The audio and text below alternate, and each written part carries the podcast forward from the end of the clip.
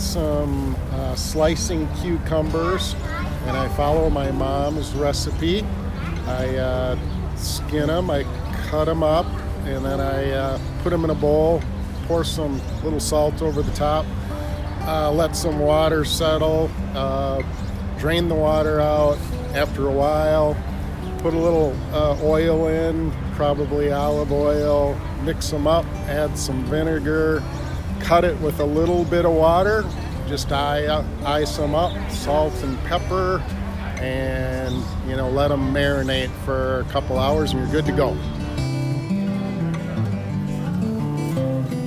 Hi, we're Sue and Mark Christopher at Maple Leaf Orchard, and today we've got the sour cherries or tart cherries, and they're similar to the ones you find in Door County, Wisconsin.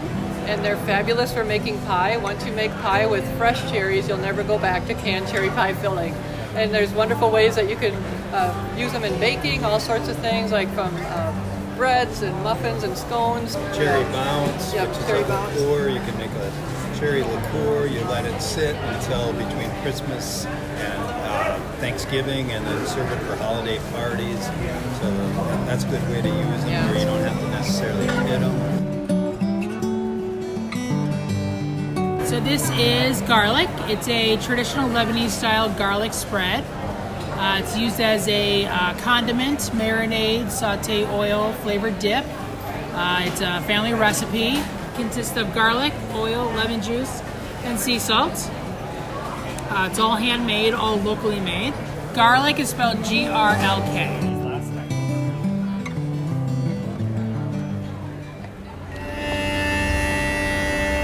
Hi, this is Tom Klein. I'm here with my dog Opal, and these are the Irish bagpipes.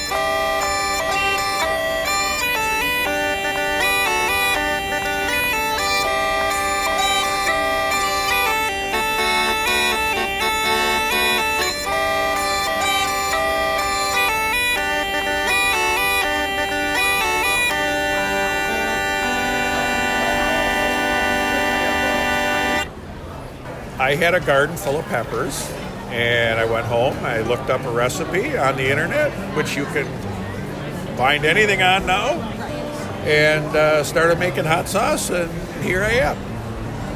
What I normally tell people is I use them differently. I like the milder ones on uh, eggs and pizzas. I think if you're having a, a, a southwestern dish, a taco, an enchilada, a burrito, I like a green sauce, but that's my preference. Um, for hotter things, uh, or for like chilies or uh, Bloody Marys, I like a hotter sauce so I don't have to use a whole bottle to heat it up a little bit. So that's kind of how I use it. Where'd the name Lucky come from? I stole it. So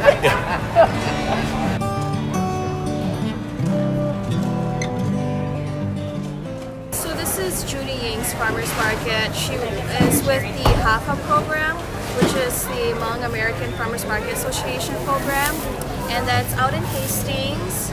So what we have there is the Thai basil, and me personally for the Thai basil, I really like that in stir fry. So I like to do like a beef stir fry with some sweet onion, and then I'll put some Thai basil in there for the nice aroma that it gives off.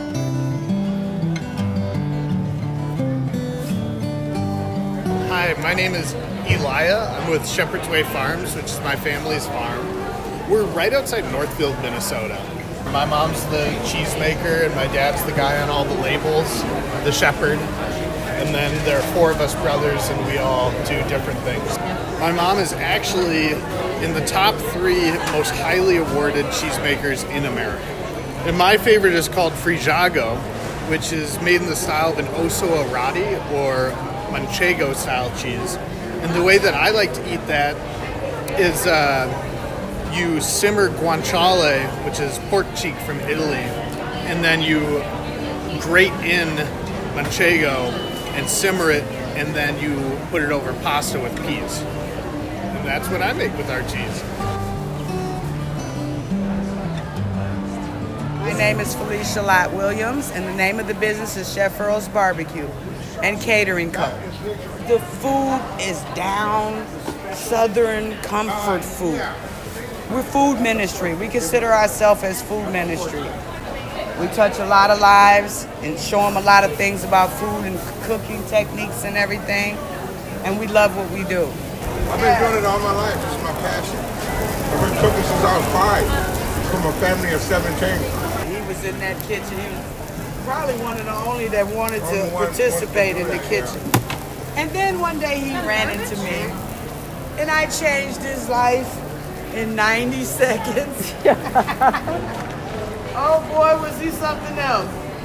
Thank you so much, You're Felicia. welcome, sweetie. You have a great day. Butcher it all at the same time. Especially these